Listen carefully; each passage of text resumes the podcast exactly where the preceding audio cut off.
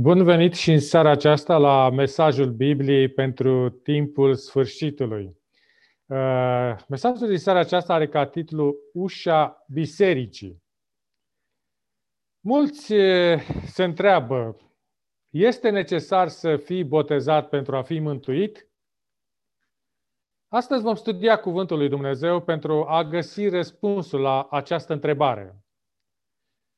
În primul rând, uh, botezul simbolizează nașterea din nou.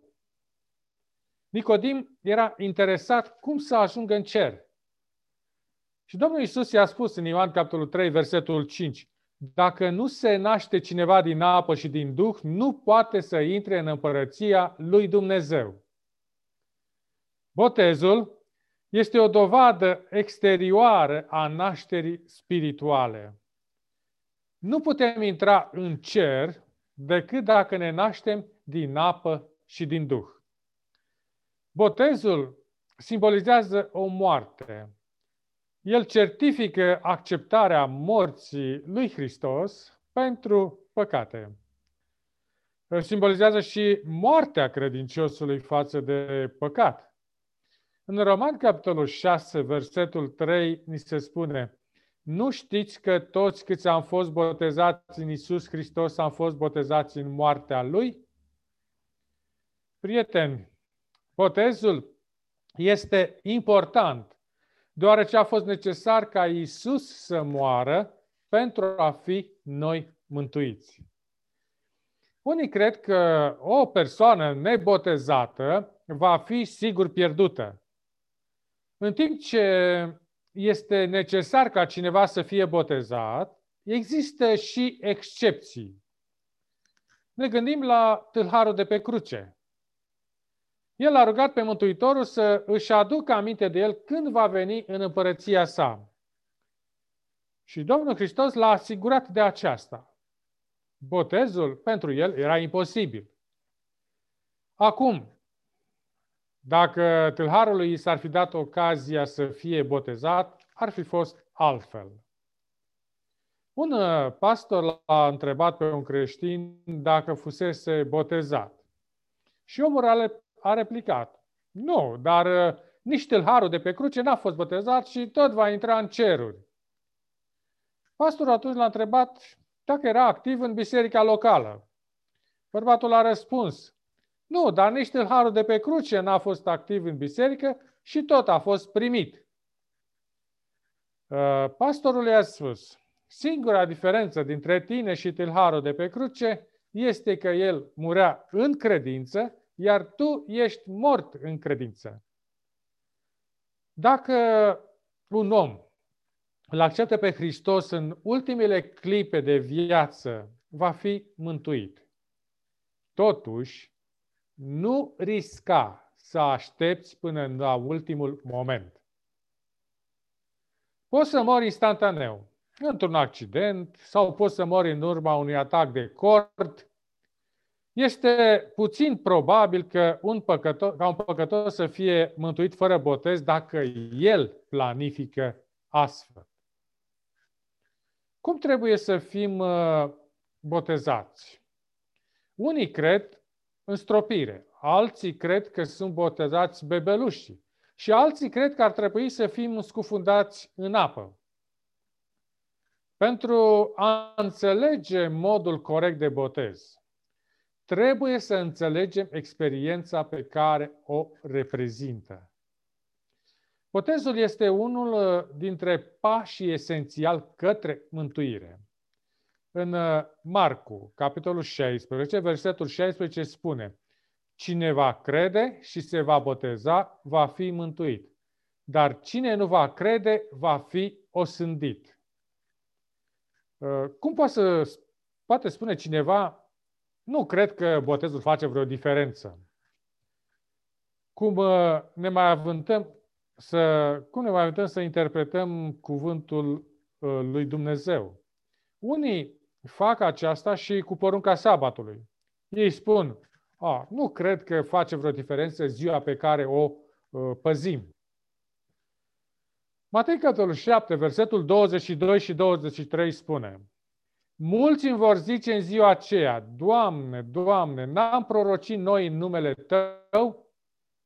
N-am scos noi demoni în numele Tău? Și n-am făcut noi multe minuni în numele Tău? Mântuitorul le va spune, niciodată nu v-am cunoscut. Depărtați-vă de la mine toți cei care lucrați fără de lege. Păcatul este fără de lege. Este călcarea legii lui Dumnezeu.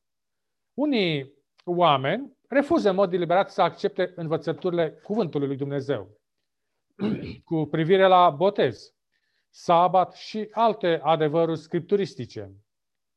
Mântuitorul a spus în Matei, capitolul 7, versetul 25, nu, ori și, nu oricine îmi zice, Doamne, Doamne, va intra în împărăția cerurilor, ci cel ce face voia Tatălui meu care este în ceruri.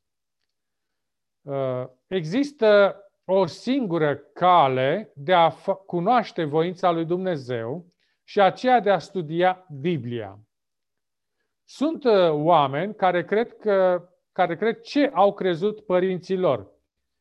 Iar părinții au crezut ceea ce au crezut părinții lor. Dacă vă întoarceți destul de departe, aceste credințe eronate vă vor duce înapoi la Biserica Romană și dincolo, la păgânism.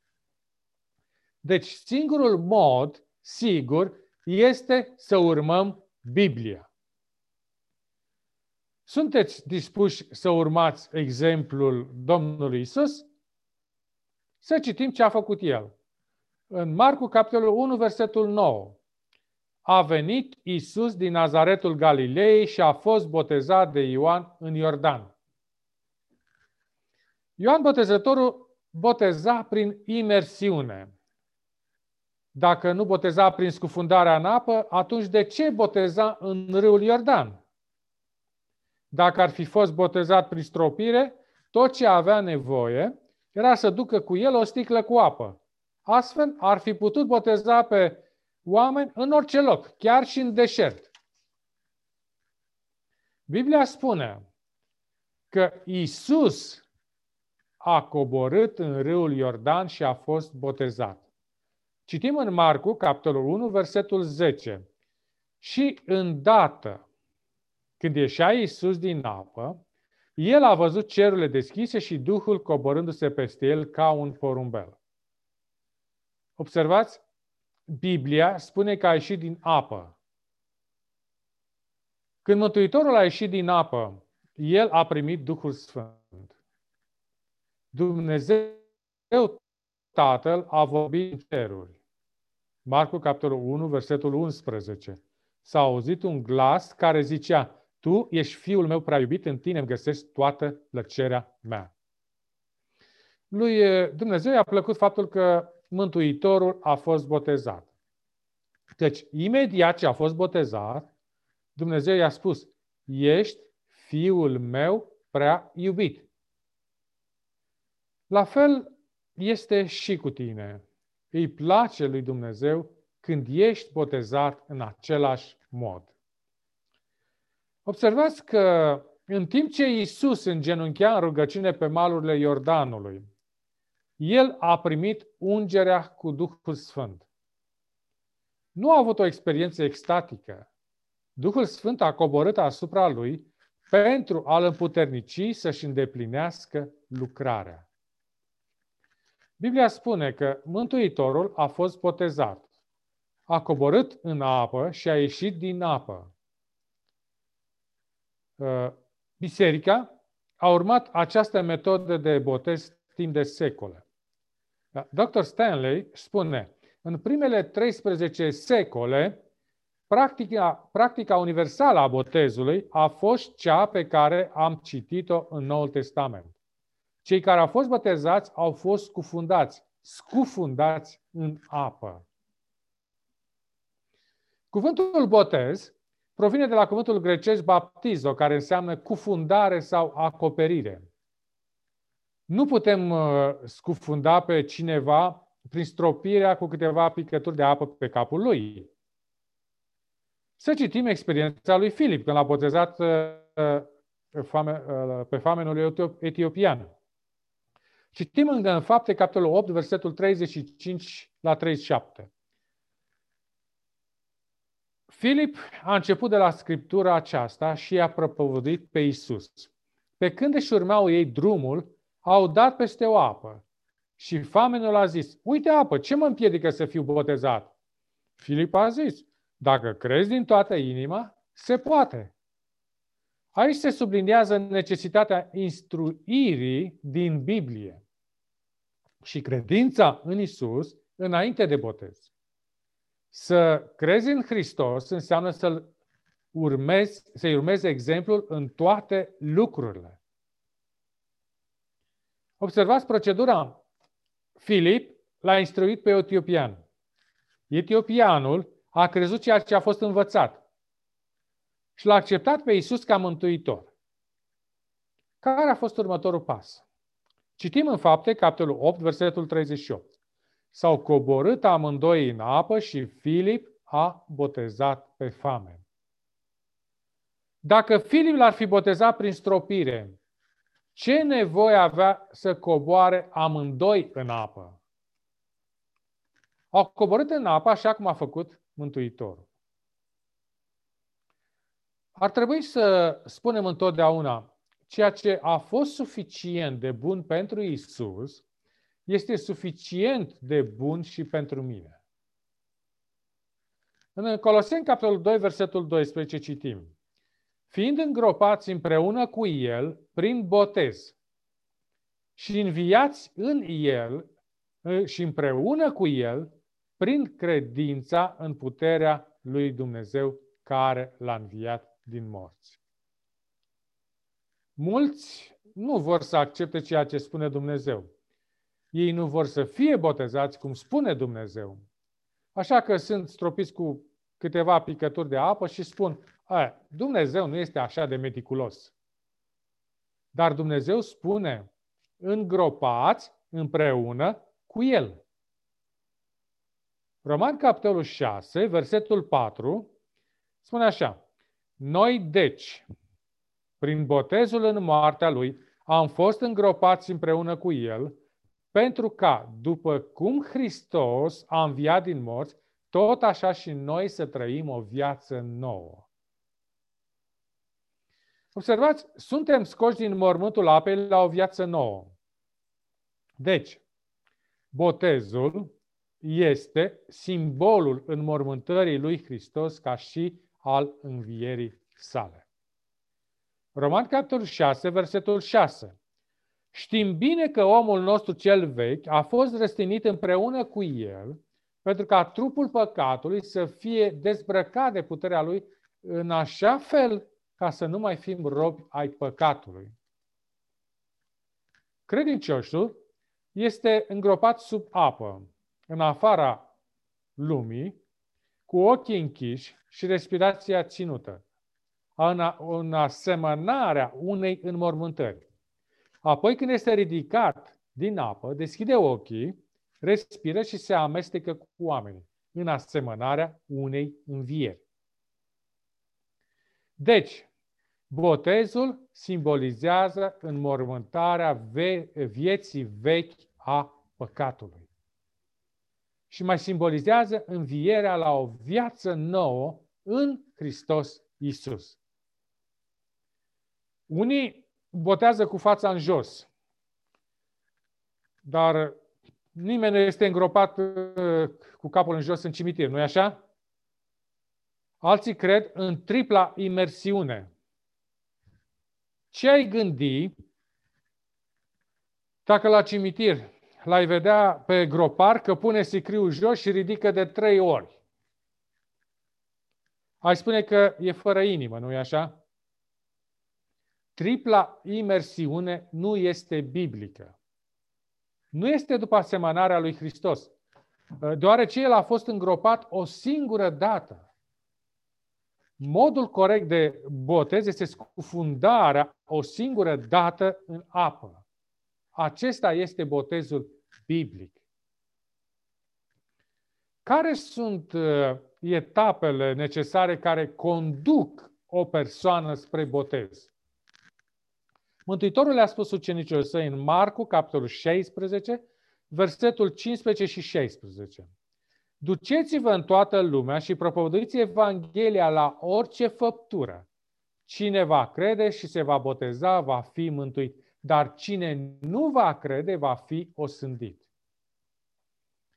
Este important ca fiecare individ să audă Evanghelia și la fel de important este să creadă în Domnul Isus. Acesta înseamnă să fii dispus să urmezi și să asculți toate instrucțiunile Lui. Matei, capitolul 28, versetul 19 și 20 spune Duceți-vă și faceți ucenici din toate neamurile, botezându-i în numele Tatălui și al Fiului și al Sfântului Duh. Și învățați să păzească tot ce v-am poruncit. Trebuie să învățăm toate lucrurile pe care le-a poruncit Hristos. Nu ceea ce a uh, prorocit preotul, papa sau oricine altcineva. Primul pas spre botez este ca ei să audă Evanghelia. Al doilea pas este ca ei să creadă ceea ce au fost învățați. Al treilea pas este cel al pocăinței și al părăsirii păcatelor. Faptele Apostolului, capitolul 2, versetul 38 spune Pocăiți-vă, le-a zis Petru, și fiecare din voi să fie botezat în numele lui Isus Hristos. Spre iertarea păcatelor voastre, apoi veți primi darul Duhului Sfânt. Când uh, Duhul Sfânt vine în inimă, atunci simți întristare pentru păcat. 1 Ioan, capitolul 1, versetul 9 spune Dacă ne mărturisim păcatele, El este credincios și drept ca să ne ierte păcatele și să ne curățească de orice nelegire. Unii au întrebat dacă este necesar să fii botezat a doua oară. Scriptura spune despre anumiți credincioși că au fost botezați a doua oară. Al doilea botez a venit când se aflau într-un stadiu avansat în creșterea lor spirituală. Citim în Faptele, capitolul 19, versetul 3 și 4. Pavel a întrebat, dar cu ce botez ați fost botezați? Și ei au răspuns, cu botezul lui Ioan. Atunci Pavel a zis, Ioan a botezat cu botezul pocăinței și spunea norodului să creadă în cel ce venea după el, adică în Isus. Acești oameni au acceptat tot adevărul pe care l-a învățat Ioan. S-au pocăit de faptele lor și au fost botezați. Însă, acum Pavel le explică lucruri pe care nu le auziseră de la Ioan. Și Pavel le-a învățat despre moartea și învierea Domnului Isus pentru păcatele lor. El i-a învățat despre lucrarea Duhului Sfânt în viața lor. În faptele capitolul 19, versetul 5, spune, când au auzit ei aceste vorbe, au fost botezați în numele Domnului Isus.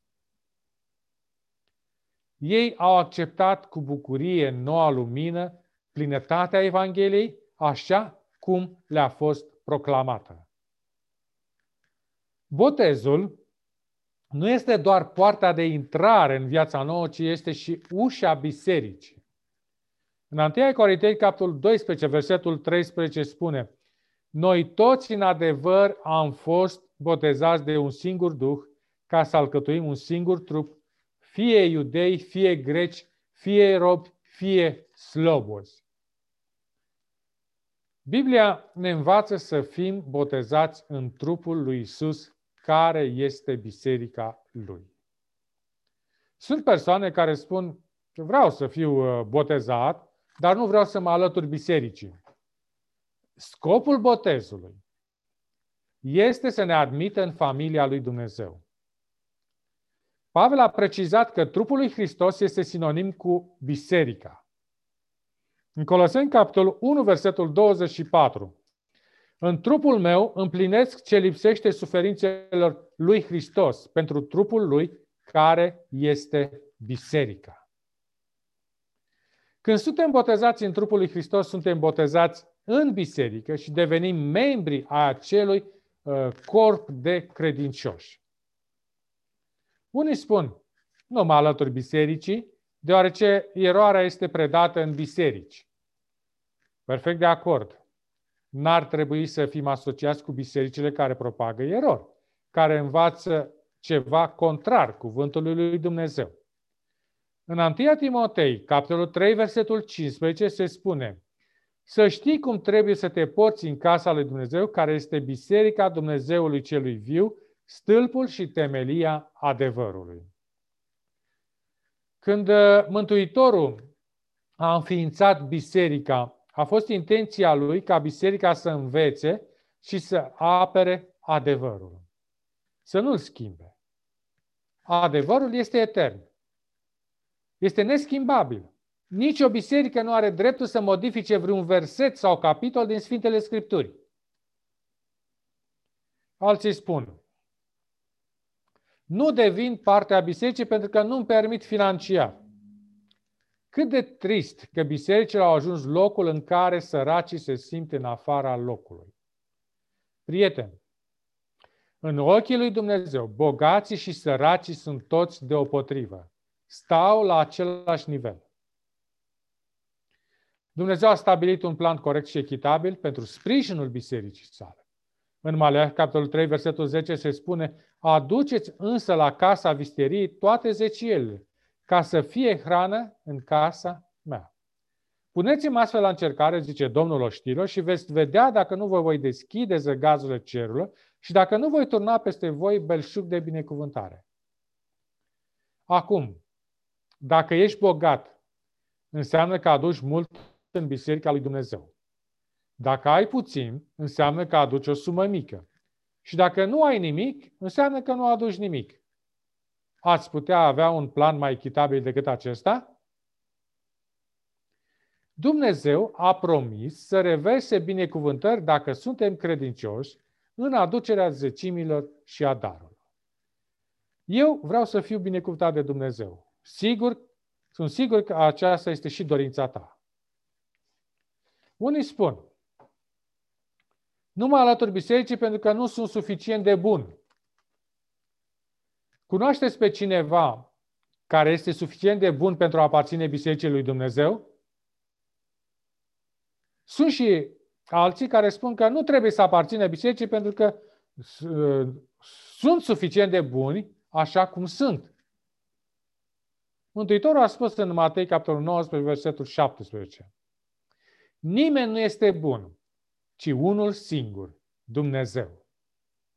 Nimeni n-ar trebui să se clasifice ca fiind bun. La fel, nimeni n-ar trebui să aștepte să se alăture bisericii până când va deveni suficient de bun pentru a se alătura. Aceasta este o greșeală fatală. Invitația Mântuitorului este vino așa cum ești. Vino cu păcatele tale. Matei, capitolul 11, versetul 28 ne spune Iar eu îți voi da o dihnă. De multe ori auzim nu mă alătur bisericii pentru că în biserică există ipocriți. Înseamnă oare că toți membrii bisericii sunt fățani și toți cei din, afara, din afara ei sunt buni?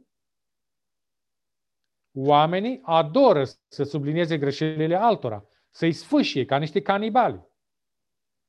În biserică este duh și neghină. Acest lucru nu poate fi negat.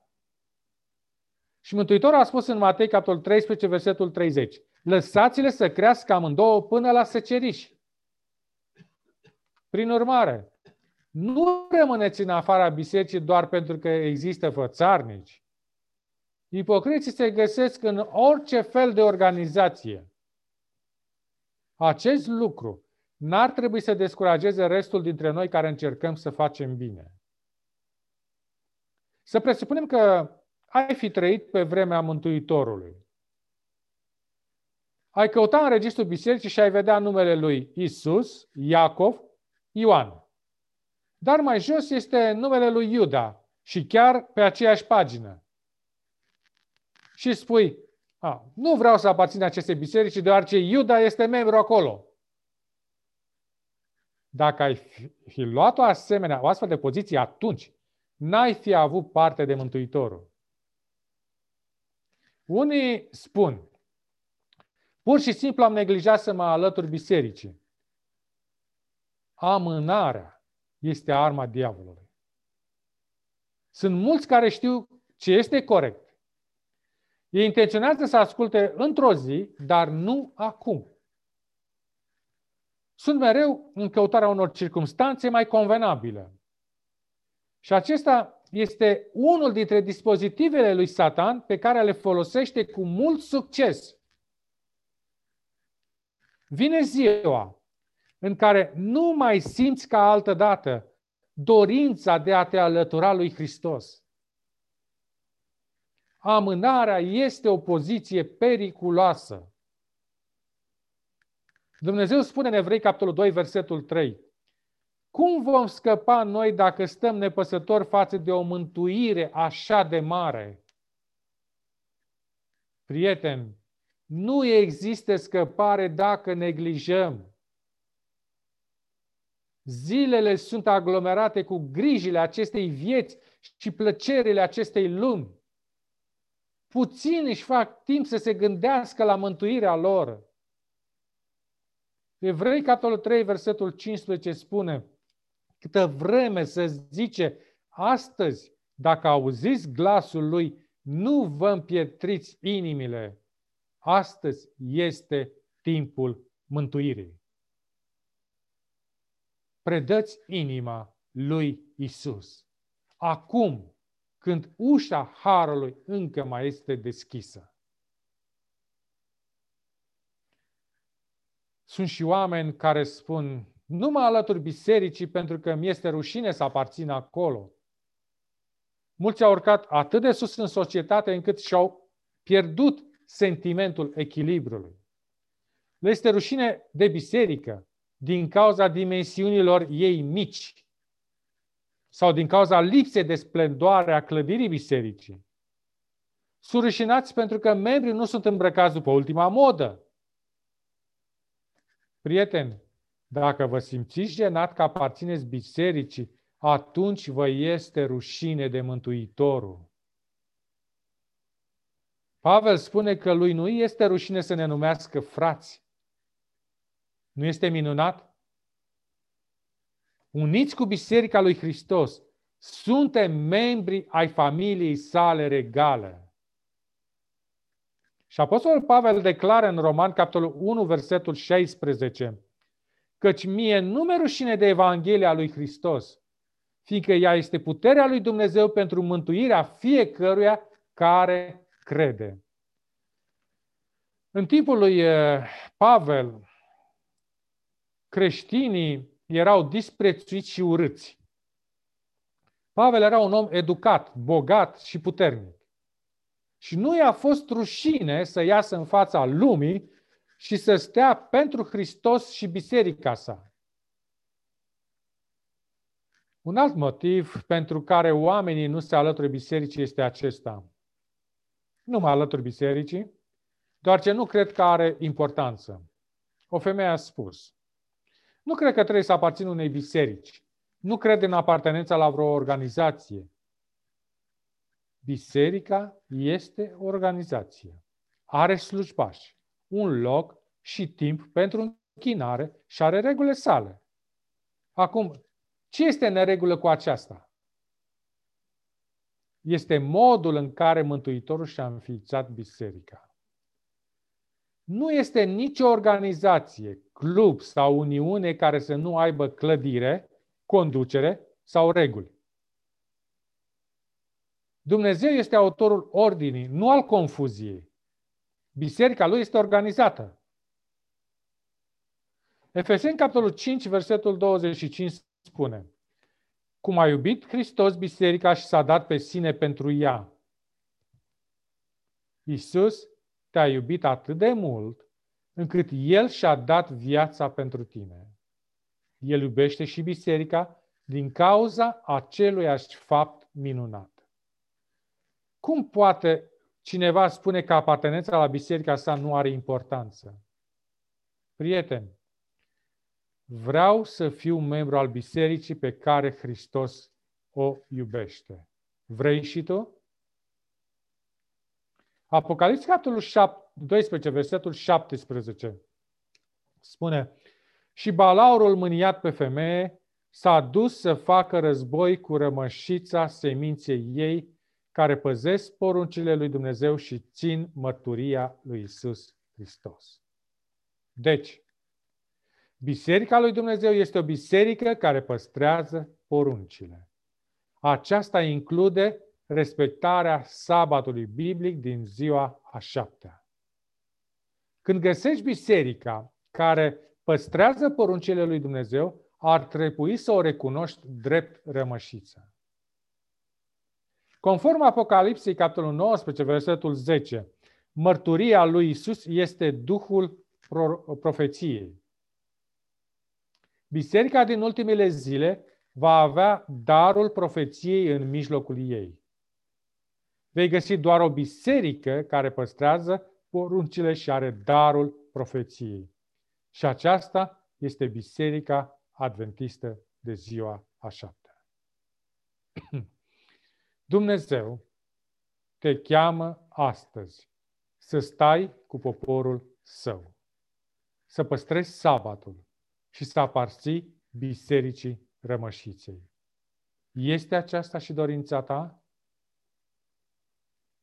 Rămășița unui lucru este ceea ce rămâne. Este ultima din original. Cartea Apocalipsei identifică Biserica lui Dumnezeu din ultimele zile ca fiind rămășița bisericii originale a Noului Testament. Biserica Rămășiței este un corp mondial de credincioși care cred în Evanghelia veșnică. Ei iubesc pe Domnul Isus și se pregătesc pentru revenirea Lui.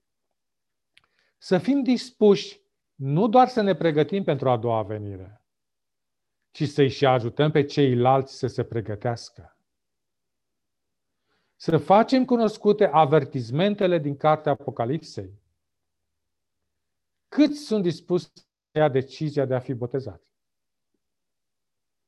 O fetiță l-a primit pe Hristos ca mântuitor și și-a exprimat dorința de a fi botezată în biserică. Înainte să primești pe Domnul Isus în viața ta, ai fost o păcătoasă? A întrebat-o pastorul. Da, domnule, dar în prezent mai ești păcătoasă? Drept să vă spun, mă simt mai păcătoasă ca oricând. Atunci cu ce poți spune că te-ai schimbat? Înainte eram un păcătos care alerga după păcat. Acum sunt un păcătos care fuge de păcat. Cât sunt dispuși în a se uni cu Biserica lui Dumnezeu ca această fetiță? Cât sunt dispuși să meargă până la capăt cu Hristos? Dumnezeu să ne binecuvânteze pe fiecare dintre noi. Amin.